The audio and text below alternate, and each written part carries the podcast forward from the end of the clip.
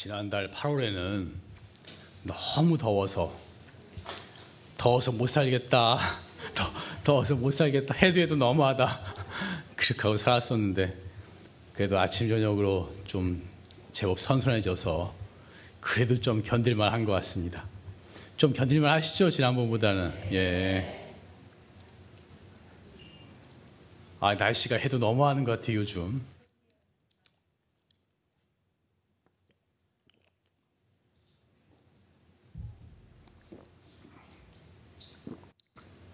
이제 가을 되면 천고 마비의 계절인데 말도 살찌고 사람도 살찌고 건강해지는 계절인데 저도 이 고행상에서 탈피해서 살을 좀 붙여봤으면 하는 생각이 있습니다. 아, 오늘 주제는 소중한 인연에 대해서 이야기를 하겠습니다. 소중한 인연. 정말 우리 인생에 소중한 인연이란 어떤 것인가 이런 걸 좀 생각해 보는 시간을 갖겠습니다. 소중한 인연.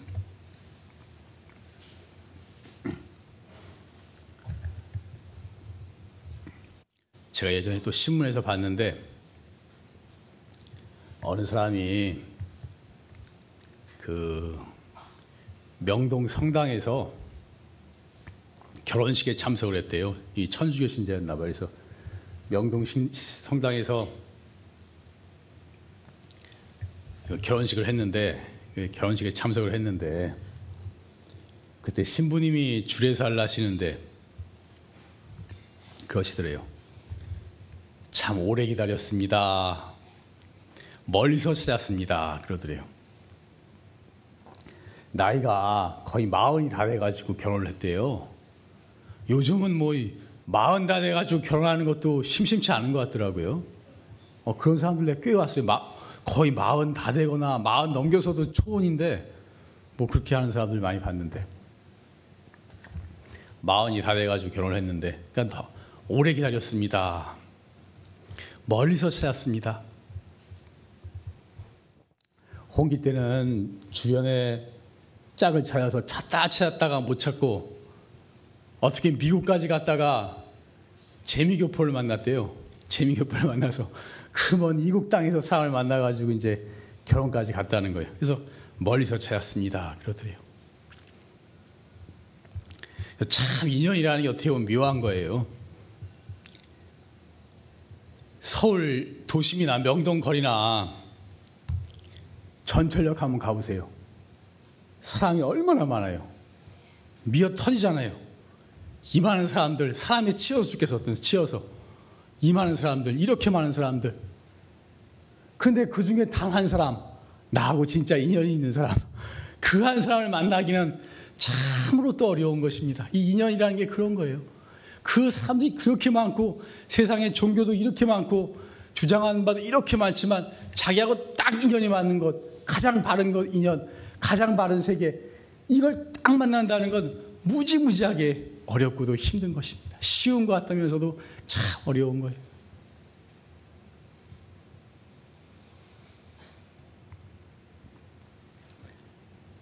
원래 중생은 인연 따라 모인다 그랬습니다. 인연 따라. 인연 따라 끼리끼리 모여. 끼리끼리. 이거는 살아서도 마찬가지고 죽어서도 마찬가지입니다. 자기 인연 따라서 끼리끼리 모여요. 잘난 사람이건 못난 사람이건 다 자기 인연이 있어요. 스님들도 훌륭한 스님, 공부 잘하는 스님한테만 사람이 모이는 게 아니더라고. 별, 별, 별 이상한 소리하고 좀 형편 없는 것 같은데도 그 스님한테 또 사람이 모여요. 그 인연이 따로 있는 것 같아. 절에 다니는 사람은 절에 다니는 사람끼리 모이고, 교회 다니는 사람은 교회에 나가는 사람끼리 또 모이고 사이비 종교 믿는 사람은 또 그 종교 사람까지 모여요.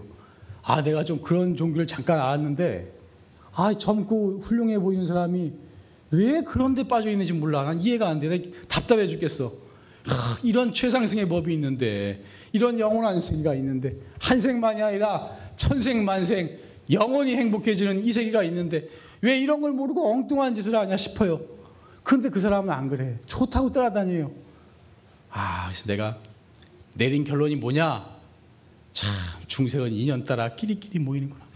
자기 인연이 그렇고 것이구나. 그런 사람들하고 인연을 맺어서 그렇게 끼리끼리 모이는구나. 저 인연을 내가 어떻게 하겠노?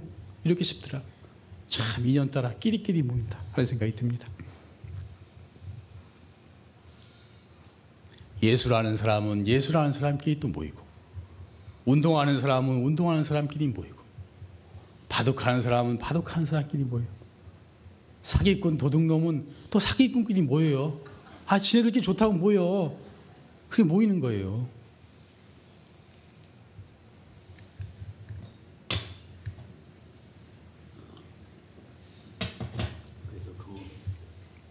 왜 그렇게 우리가 이해되지 않지만 그렇게 모이느냐? 그것은 자기 인연 따라 끼리끼리 모이기 때문입니다. 자석처럼 과거에 쌓은 업에 딸려가서 그것이 좋다고 그렇게 끼리끼리 소용 모여서 살아가고 같이 움직이고 같이 좋아하고 이렇게 어울리게 되는 것입니다.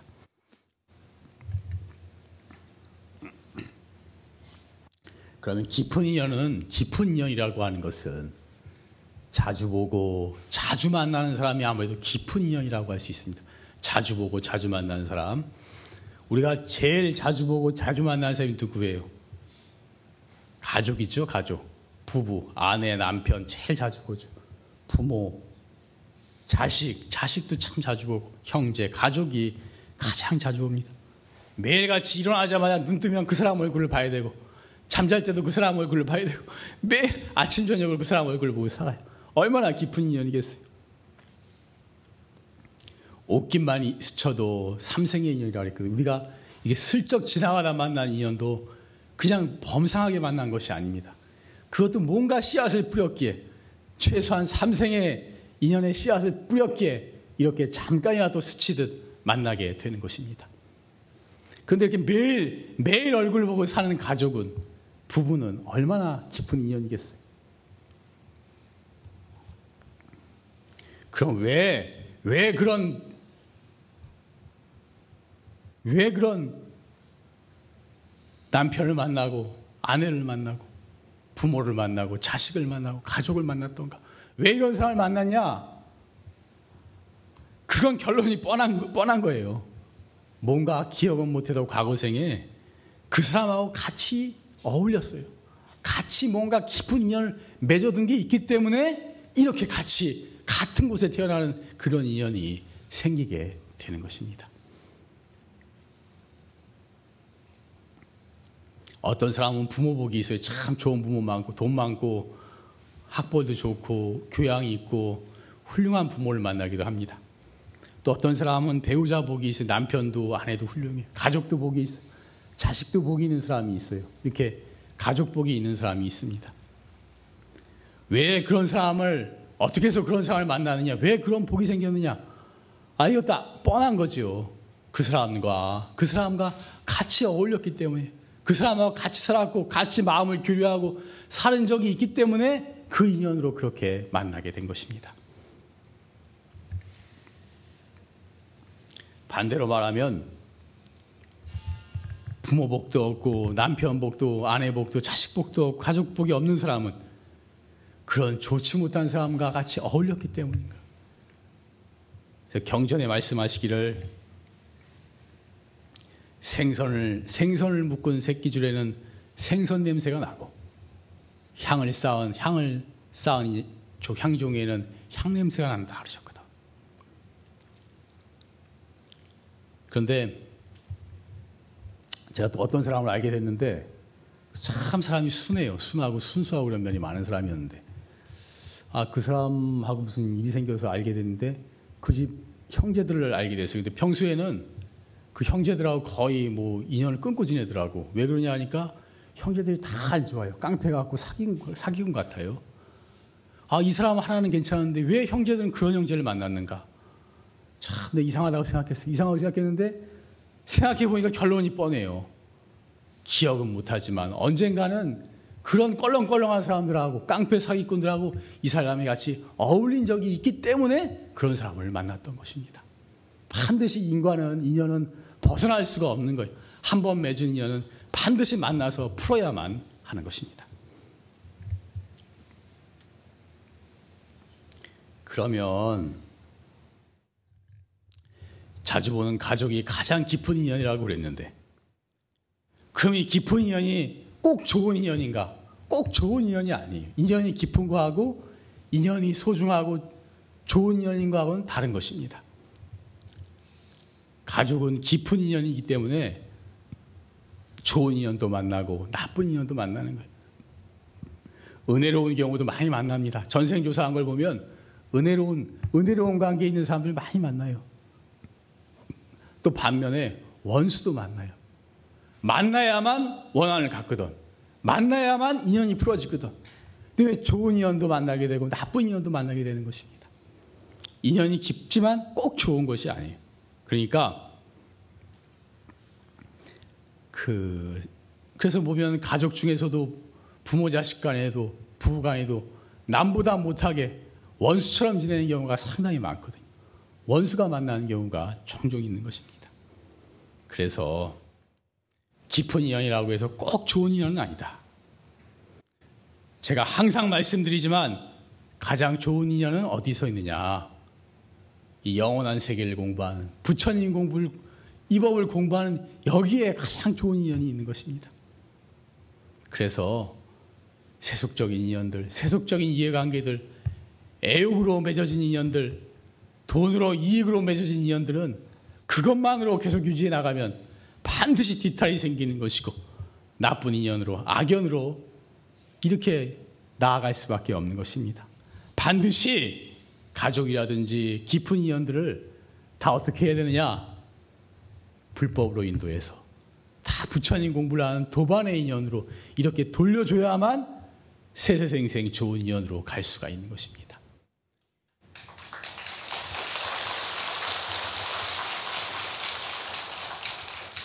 그래서 불자들은 자신의 가족을 반드시 불법으로 인도해야 되는 것입니다.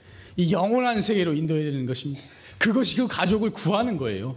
우리가 지금은 잘 모르지만 그 가족을 구하는 것이고 영원토록 살리는 것이고 그 사람과 나가, 내가 세생생 좋은 인연으로 맺어지는 원인을 만드는 것입니다. 혹시 가족에 빚이 있더라도 그렇게 함으로써 그 가족에 대한 빚을 갚을 수가 있는 것입니다. 오늘 주제가 소중한 인연이라고 했는데 그러면 소중한 인연이 가장 소중한 인연이 뭐냐? 뭐, 모든 인연 중에서 가장 소중한 인연이 뭐냐? 뭐 결론을 대충 다 아실 거예요. 제가 하려는 말에 가장 소중한 인연이 뭐냐면은 저는 불법과의 인연, 우리 부처님 법과의 인연이 모든 인연 중에서 가장 소중한 인연이라고 생각을 합니다. 왜냐? 왜 인연이 그렇게 가장 소중한 것이냐면은 우리가 이 수천만 생을 윤회해 왔거든요. 우리가 지금 이 한 생만 살고 끝나는 게 절대로 아닙니다. 이것은 제가 손에 장을 지질 수가 있어요. 틀림없어요. 이 생만이 아니고 우리는 영원한 생을 살아야 돼요. 과거 수 없는 생을 살아왔고 앞으로도 이 죽음은 끝이 아닌 것입니다. 수 없는 생을 살아야 하는 것입니다. 저 아득한 세월, 저 버러지로부터, 저 조그만 동물로부터 우리는 끊임없이 윤회해 왔고 다시 인간이 되고 이렇게 살아왔던 것입니다. 축생이었을 때는 항상 잡아먹힐까봐 거기에 두려움에 떨고 살았어요. 제가 그 자, 잠깐 신문에서 또 본 건데 그 사람들은 뱀 같은 파충류를 보면은 그냥 싫고 공포심이 느껴지잖아요. 다 그, 이게 거의 본능에 가깝게 공포심을 느낀대요. 모든 사람이 다. 근데 그 원인을 설명했는데 물론 진화론의 입장입니다. 진화론자들이 설명한 건데 우리가 한 10억 년 전쯤에 5억 년, 10억 년 전쯤에 인류가 제일 먼저 포유류가 출현한 게 쥐래요, 쥐. 쥐가 그러니까 우리의 인류의 가장 아득하고 아득한 때는 조상이 쥐라는 거예요, 쥐. 쥐에서부터 진화해 왔다는 거예요. 왔는데 그 당시에는 가장 무서운 동물이 뭐였냐면 파충류였대요, 파충류. 공룡 같은 거, 공룡. 뱀, 공룡. 맨날 그런 데 잡아먹힐까 봐 두려움에 떨고 살았다는 거예요. 그 수억 년 전부터 그 뇌 속에 박혀 있던 포유류의 조상의 뇌 속에 박혀 있던 그 공포감이 현재 우리에게까지 내려오고 있다는 거예요. 야, 일반 사람들은 말이 안 된다고 생각하겠지만, 어, 난 일리가 있다는 생각이 들더라고요. 이렇게 우리가 옆길로 갔는데, 수많은 생을 윤회하면서 축생일 때는 항상 잡아먹히는 공포에 떨었어요. 사람으로 태어나서도 끝없는 고통을 받았어요. 또 죄짓고 슬퍼하고 지지고 볶고 싸우고 괴로워하고 좀 잘 되다가도 또 죄지으면 나쁜 년에 빠지고 악도에 떨어지고 고통 속에서 헤매고 살았어요. 예전에는 관가에 관청의 횡포가 어마어마했어요. 말도 못했대요. 그 뭐야 인간의 인간의 수명도 3, 40세밖에 안 됐대요. 일반 서민들은 사는 게 사는 게 아니었어요. 밥도 한 끼 먹기도 쉽지 않았대요. 이렇게 잘 먹고 잘 사는 지는 얼마 안 되는 것입니다. 근데 우리가 수많은 생을 그렇게 살아왔는데 이 부처님 법이란 어떤 것이냐? 이 부처님 법이란 어떤 것이냐 하면은 수천만 생 끝없는 윤회의 반복에서 완전히 벗어나는 길을 가리키는 법인 것입니다.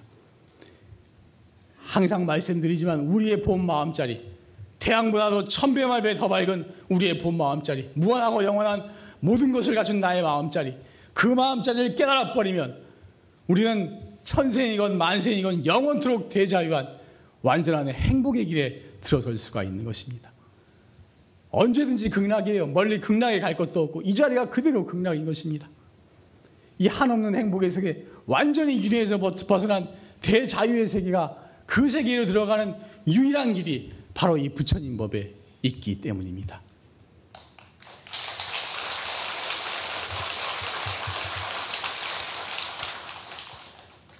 그래서 이 수많은 생에서 불법에 입문했다는 것은 수천만 생을 유뇌하면서 이 영원한 세계로 끝없는 고통의 반복으로부터 영원한 세계로 들어가는 그 세계에 입문했다는 획기적인 계기가 되게 되는 것입니다.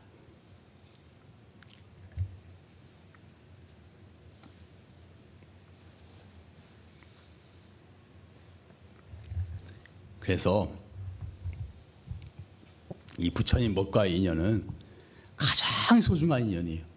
가장, 가장 소중한 인연이면서도 또 이 인연은 가장 강하고도 질긴 인연인 것입니다. 한번 불법과 인연을 맺어놓으면 엄청나게 즐겨요. 벗어날 수가 없어요. 자기가 아무리 딴짓을 하려 해도 여기서 벗어날 수가 없는 것입니다. 절대로 못 벗어나요. 어떤 사람은 그럴 거예요. 아이, 또 개종하는 사람도 있고, 근데 무슨 소리를 하냐고. 근데 개종을 한다 그래도, 개종한다 그래도 얼마 못 갑니다. 금생에 다시 마음을 바꿔서 돌아오거나, 다음 생이나 그 다음 생, 언젠가는 반드시 마음을 바꿔서 돌아오게 되는 것입니다. 왜냐하면, 왜냐하면, 다른 방법이나 다른 종교나 다른 사상으로서는 영원한 문제가 근본적인 문제가 해결되지 않아요. 일시적으로는 좀 좋을지 몰라도 근본 문제가 해결되지 않은 것입니다. 또 태어나서 또 고통받고 또 태어나서 또 고통받고 좀 잘해서 좀 잘 된다 싶으면 또 죄지어서 또 악도에 떨어지고 이 고통의 반복으로부터 벗어날 수가 없는 것입니다. 그래서 죽게 되면 사실 다 알게 돼요. 이 수행의 세계가 그렇게 중요하다는 것. 마음을 닦는 이 길이 그렇게 중요하다는 걸 알게 돼요. 여기에 우리의 영원한 세계가 있다는 걸 알게 돼요. 우리 마음을 닦아야 되는데 그 마음을 닦는 핵심적인 방법이 그 최고의 비결이 불법에 있다는 것을 알게 되는 것입니다. 이 부처님 법을 수행했다는 마음을 가지게 되는 것입니다. 그래서 결국은 결국은 영원한 문제의 해결을 위해서 스스로 발심을 해서 불법에 들어오게 되고야 마는 것입니다. 스님들도 스님들도 가끔 보면 시심이 나서 승려생활 열심히 하다가 가끔 속퇴하, 속퇴하는 경우가 있어요. 이 속퇴하는 가장 큰 원인은 거의 90%는 여자 문제로 이게 속퇴를 하는데 그래서 환승을 하더라도 얼마 못 가서 다 후회해요. 아, 내가 그때 왜 나왔던가. 땅을 치고 통곡을 합니다. 어떻게 하든지 돌아올 수 있으면 돌아오기 위해서 애를 써요. 돌아올 방법이 있다면 어떻게 하든지 돌아오려고 그래요. 설사 금생에 도저히 돌아오지 못하게 되더라도 반드시 마음을 바꿔서 돌아오고야 마는 것입니다. 이 불법에 입문을 하고 이 공부하는 이 세계에 한 번 발을 디딘 사람은 한 번 맛을 본 사람은 딴 길로 계속 빠질 수가 없어요. 이 길로 돌아오지 않고는 배길 수가 없는 거예요. 우리 용화사 신도들도 부처님 법에 기해서 이 공부하는 세계를 조금이라도 아는 사람은 딴 길로 벗어날 수가 없는 거예요. 벗어나 봤자 얼마 못 가요. 뛰어봤자 벼룩이고 부처님 손바닥 안에 손오공인 것입니다. 설사 천상에 가서 태어나더라도 제가 말했지만 천상도 영원하지 못해요. 거기도 알력이 있고 불의, 마음에 고통이 있는 거예요. 거기도 영원히 행복하지 못하고 수명이 닿으면 떨어지게 되는 거예요. 그래서 거기서부터 발심을 하게 되는 것입니다. 수행을 해야 되는구나. 결국은 마음을 닦는 수행을 해야 되는 그 핵심 비결이 이 불법을 불법에 있구나 하는 것을 알게 되는 것입니다. 그래서 결국 부처님 법에 돌아올 수밖에 없게 되는 것입니다. 누가 그렇게 오라고 강요하는 게 아니에요. 권유해서 오는 게 아니고 결국은 다 자기가 발심을 해서 스스로 원력을 세워서 들어오게 되는 것입니다. 단지 얼마나 얼마나 헤매다가 얼마나 헤매다가 돌아오냐 그 시간이 있을 뿐이에요. 시간의 차가. 3년을 헤매다 오느냐, 10년을 헤매다 오느냐, 30년을 헤매다 오느냐, 한 생을 헤매다 오느냐, 열생을 헤매다 오느냐는 그 시간의 차이가 있을 뿐 결국에는 다 이 수행의 세계로 공부하는 세계로 되돌아오게 되어 있는 것입니다.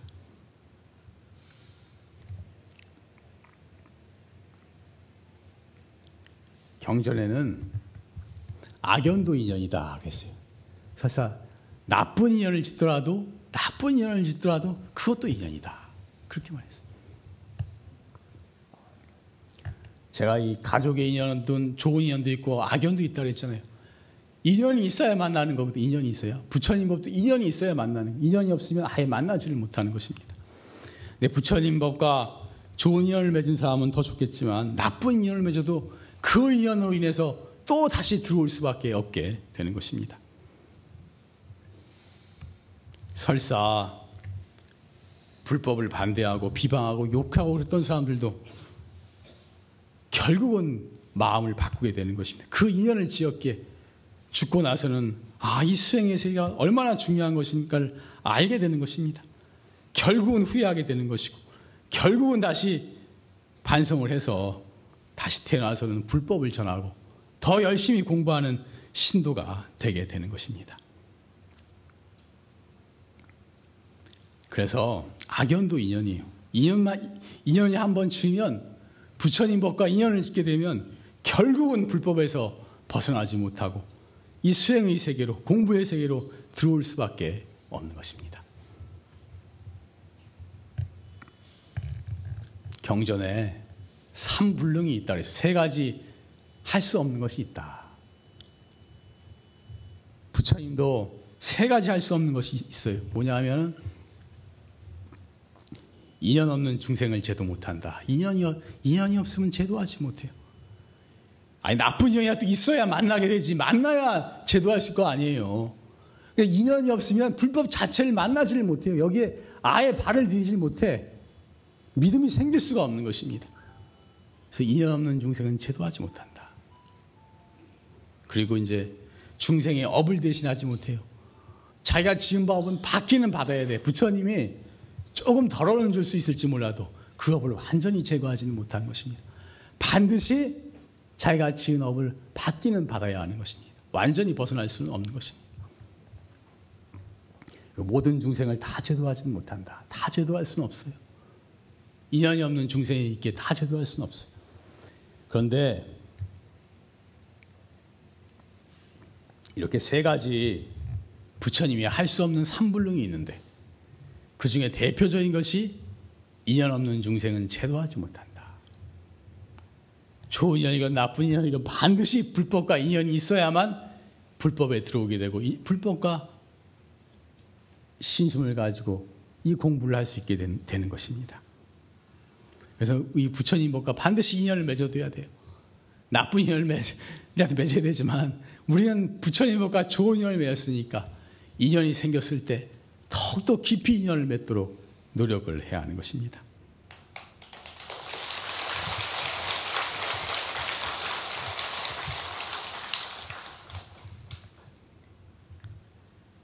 그래서 아까도 말했지만 뛰어봤자 부처님 손바닥 아니에요. 손오공이 아무리 날라봤자 뛰어봤자 부처님 손바닥에서 못 벗어났거든. 자기가 아무리 옆길을 셀라 해도 한 번 이곳에 인연을 되면 벗어날 수가 없는 것입니다.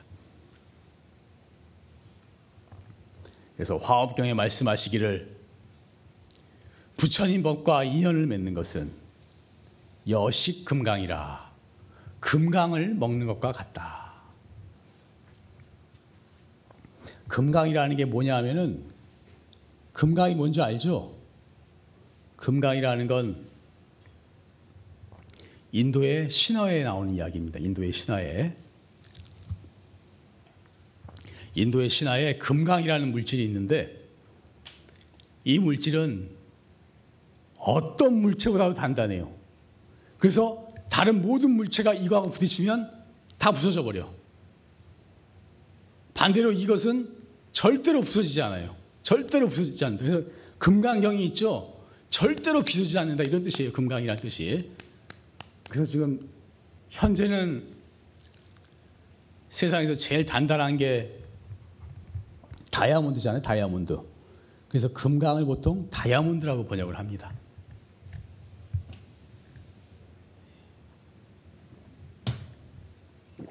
그래서 금강경을 뭐라고 번역하냐면 다이아몬드 수트라, 다이아몬드 경전이라 다이아몬드 수트라 이렇게 번역합니다.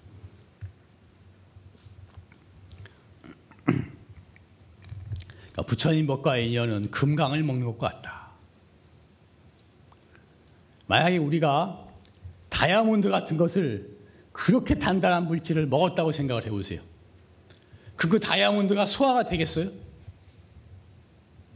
소화가 안 되죠? 소화가 될 수가 없잖아요. 이게 소화가 되지 않고 있다가 어떻게 되느냐? 결국은 그 다이아몬드가 우리의 소화에게 소화되지 않고 그 소화 뭐 똥 오줌 같은 거하고 같이 휩쓸리지 않고 결국에는 있다가 나중에는 창자를 뚫고 드러나게 되는 것입니다. 부처님 법과의 인연은 이 최상승의 부처님 법과 인연을 맺어 놓게 되면 인연을 맺어 놓게 되면 이거 없어지지 않아요. 우리가 중생의 삶 애욕과 욕심의 삶, 이런 삶을 살더라도 이것이 휩쓸려서 없어지질 않아요. 불법과의 이 최고의 인연은 없어지지 않고 그대로 간직되고 있는 거예요, 결국은. 그러다가 어느 시기, 어느 시기 그것이 드러날 날이 오고야 마는 것입니다. 결국에는 이것이 창자를 뚫고 드러나듯이 불천인 법의 인연은 우리의 세속적인 욕망을 뚫고 드러나고야 마는 것입니다. 결국 그 세계를 향해서 가게 되고야 마는 것입니다. 벗어날 수가 없는 것입니다. 그래서 부처님 법과 인연은 여식금강이라 금강을 먹는 것과 같다. 이렇게 말씀하신 것입니다.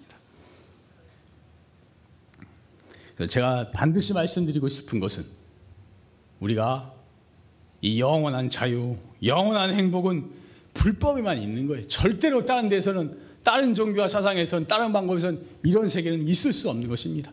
잠깐은데요. 일시적으로는 좋을 수가 있어요.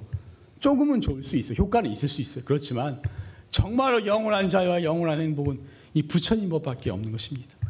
이 부처님 법 중에서도 최상승 활구참선법이 여기에 완전히 생사를 뛰어넘는 대자유한 엄청난 마음 세계가 세계의 비결이 비밀이 여기에 숨어져 있는 것입니다. 오늘 원장 스님 말씀대로 할 수 없는 의심. 도대체 어째서 뭐라고 했는고? 이것이 무엇인가? 어째서 물어있는 거? 저는 묻자와 들으니까 어째서 물어있는 그알 수 없는 의심이 사무치고 사무치면 그 엄청난 의심 덩어리가 터져버리게 되는 것입니다. 그 의심 덩어리가 터져버리면 일시의 마음의 눈이 열리고 이 영원한 세계를 확실하게 꿰뚫는 대자유인의 세계가 열리게 되는 것입니다. 제가 오늘 한 가지 약간 더 말씀드리고 싶은 것은 오늘 원장 스님 법문에도 나왔지만 원장 스님 법문에 화두 의심을 아랫배 단선에 두다 두라 그러셨어요. 들으셨죠?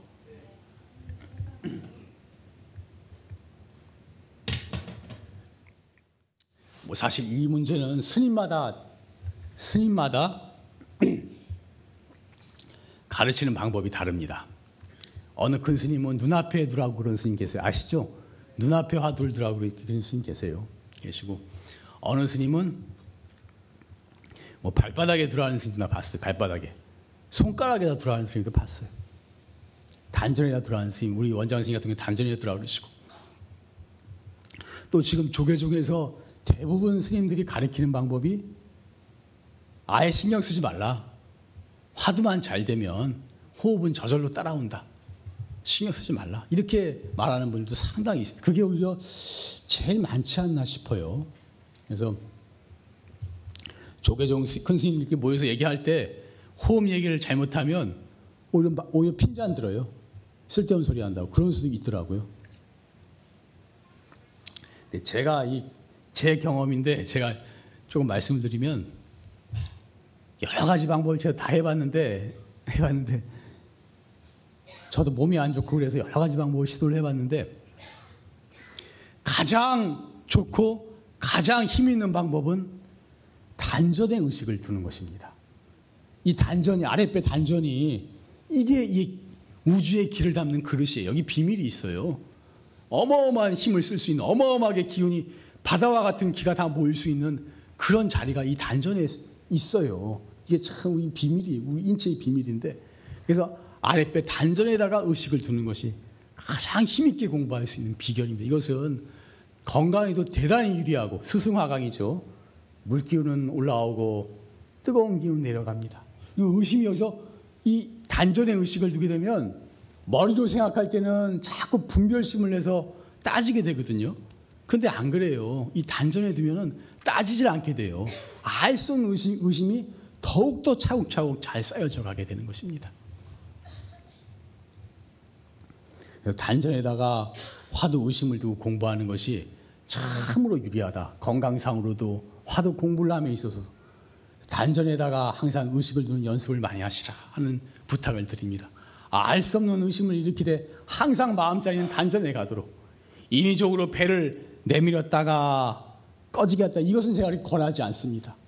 자연호흡을 하더라도 의식이 반드시 단전에 가도록 단전에서 생각하고 단전으로 말하고 단전으로 행동할 수 있도록 여기서 화두 의심이 생겨나도록 그렇게 노력하시면 공부에 참으로 큰 도움이 될 것이다 하는 말씀을 드립니다.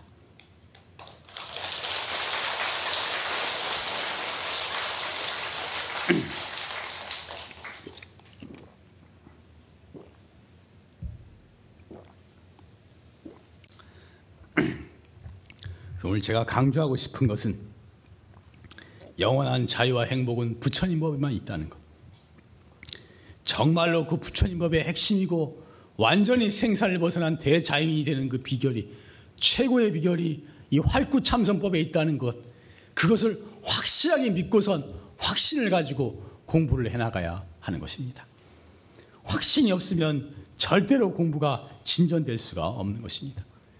이런 확신이 생기면 우리가 정말 어마어마한 복을 가진 사람이라는 것을 느끼게 되는 것입니다. 그러니까 이런 부처님 법을 만나고 최상승의 정법을 만났을 때 더욱더 깊이 인연을 짓고 더욱더 신심으로써 공부해 나가야 된다. 이렇게 말씀을 드리는 것입니다.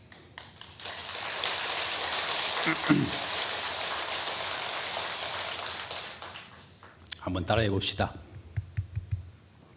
불법과의 인연은 가장 소중하고 벗어날 수 없는 깊은 인연이다. 불법만이 최상승 활구 참선법만이 영원한 자유와 행복에 이르는 최상의 길이다.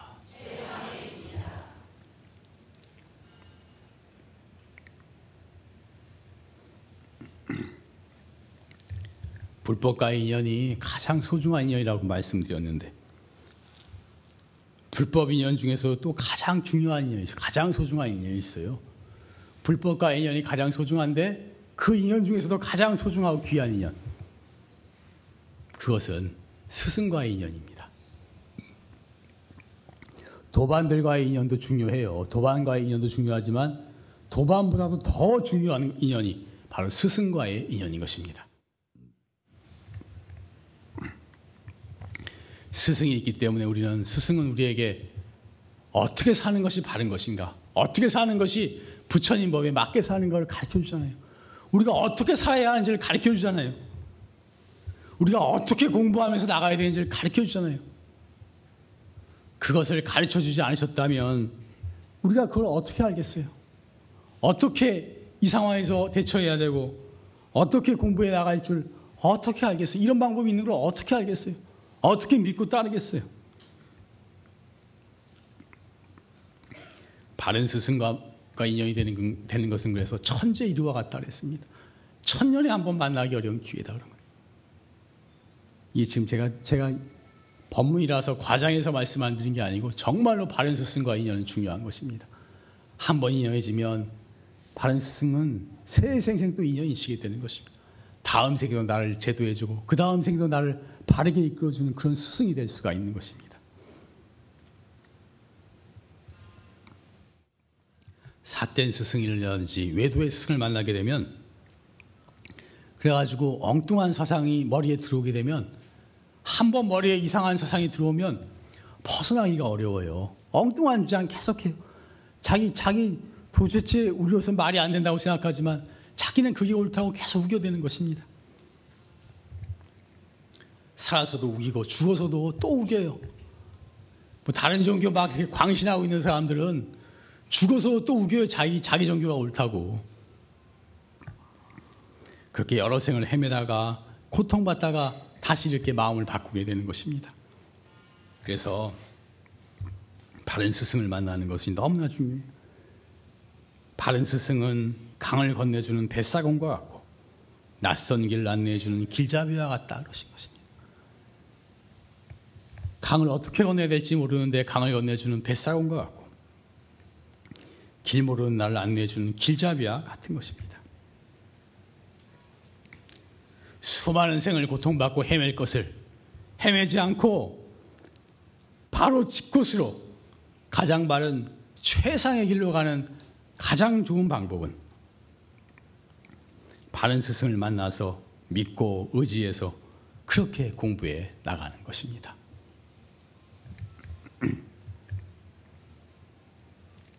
이것도 한번 따라해 봅시다. 바른 스승은 강을 건네주는 뱃사공과 같고 낯선 곳을 안내해 주는 길잡이와 같다.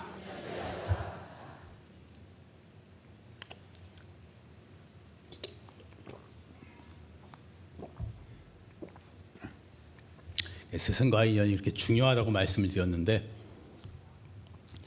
사실 신도들에게는 스승이 있어야 됩니다. 특히 우리가 학교에는 담임 선생님이 있잖아요. 그러니까 신도들은 담임 스님이라 계시려야 돼요. 사실은 원장 스님 같은 선지식이면 제일 좋겠지만 그렇게 안 되니까 공부 잘하는 훌륭한 스님이 계시면 한 번씩이라도 찾아뵙고 어려운 일이 있으면 의논도 하고 공부 문제도 상의도 하고 가끔씩이라도 찾아뵙고 의지할 수 있는 스승이 있어야 됩니다. 되도록 뭐 많은 스님 찾을 건 없고 그래도 좀 믿을 만한 훌륭한 스님이 계시면 한 분이라도 그 인연을 맺어서 가끔씩이라도 찾아뵙고 인사를 드리고 의논도 하고 그럴 담임 스님이 계시면 참 좋지 않을까 그런 권유를 드립니다.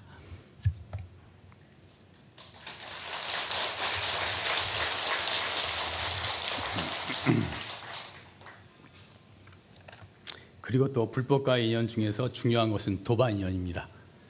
스승과의 인연이 가장 중요하다 그랬는데 그 다음엔 도반 인연이에요. 도반이 있음으로 해서 우리를 이끌어주고 격려해주고 같이 나갈 수가 있는 것입니다.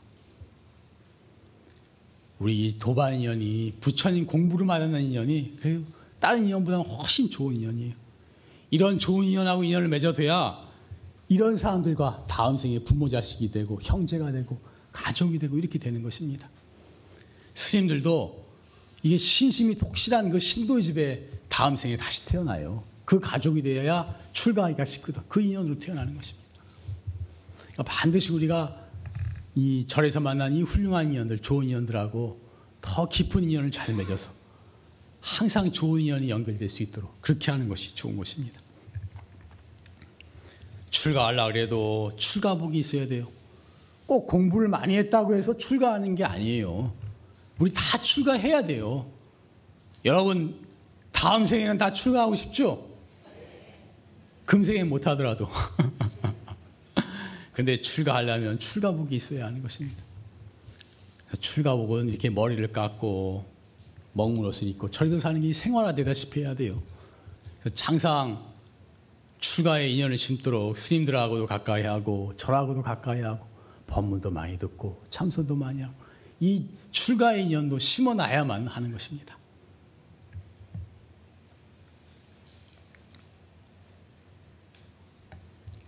아유, 오늘 얼마 안 걸릴 줄 알았는데 시간이 많이 걸리는데 뭐할 말이 좀 더 있는데 줄이겠습니다. 그래서 오늘 가장 소중한 인연에 대해서 말씀드렸는데 불법과의 인연이 가장 소중하다. 가장 중요하고도 깊은 인연이다. 그리고서도 스승과의 인연, 도반과의 인연이 중요하다. 이 말씀을 드렸습니다. 우리가 부처님 법과 인연이 가장 소중하고 이 법이 가장 위대한 법이고 최상승 활구 참선법이 최고의 법이라는 것을 믿는다면 우리는 확신을 가질 수 있고 감사할 수가 있는 것입니다. 그래서 금생에 이렇게 만났을 때 금생의 이 기회를 놓쳐서는 안 되는 것입니다. 최상승법을 만났을 때 깊이 인연을 맺어야 하는 것입니다. 전생 연구한 걸 보면 전생에 했던 것을 다시 반복한대요. 음악 좋아하던 사람은 또 음악하게 되고, 바둑 많이 하던 사람은 또 바둑 두게 되고, 명상 참선을 많이 하는 사람은 또 참선하게 되는 거예요. 우리가 절을 많이 오고 법문을 자주 듣고 참선을 많이 하다 보면 다음 생에도 또 이것을 반복하게 되는 것입니다. 또 이 인연을 만나게 되는 것입니다. 그러니까 우리가 이렇게 부처님 법과 인연이 됐을 때 자꾸 더 깊이 깊이 인연을 맺어서 절에 자주 오고 법문도 많이 들으시고 참선도 열심히 해서 깊이 깊이 인연을 맺어서 이 인연에서 벗어나지 않도록 그래서 완전한 완전한 구경각을 이룰 때까지 성불할 때까지 세세생생 이 공부에서 물러나지 않고 공부해 나갈 수 있도록 그렇게 인연을 짓고 그렇게 공부해 나갈 수 있도록 그렇게 발언하도록 합시다. 감사합니다.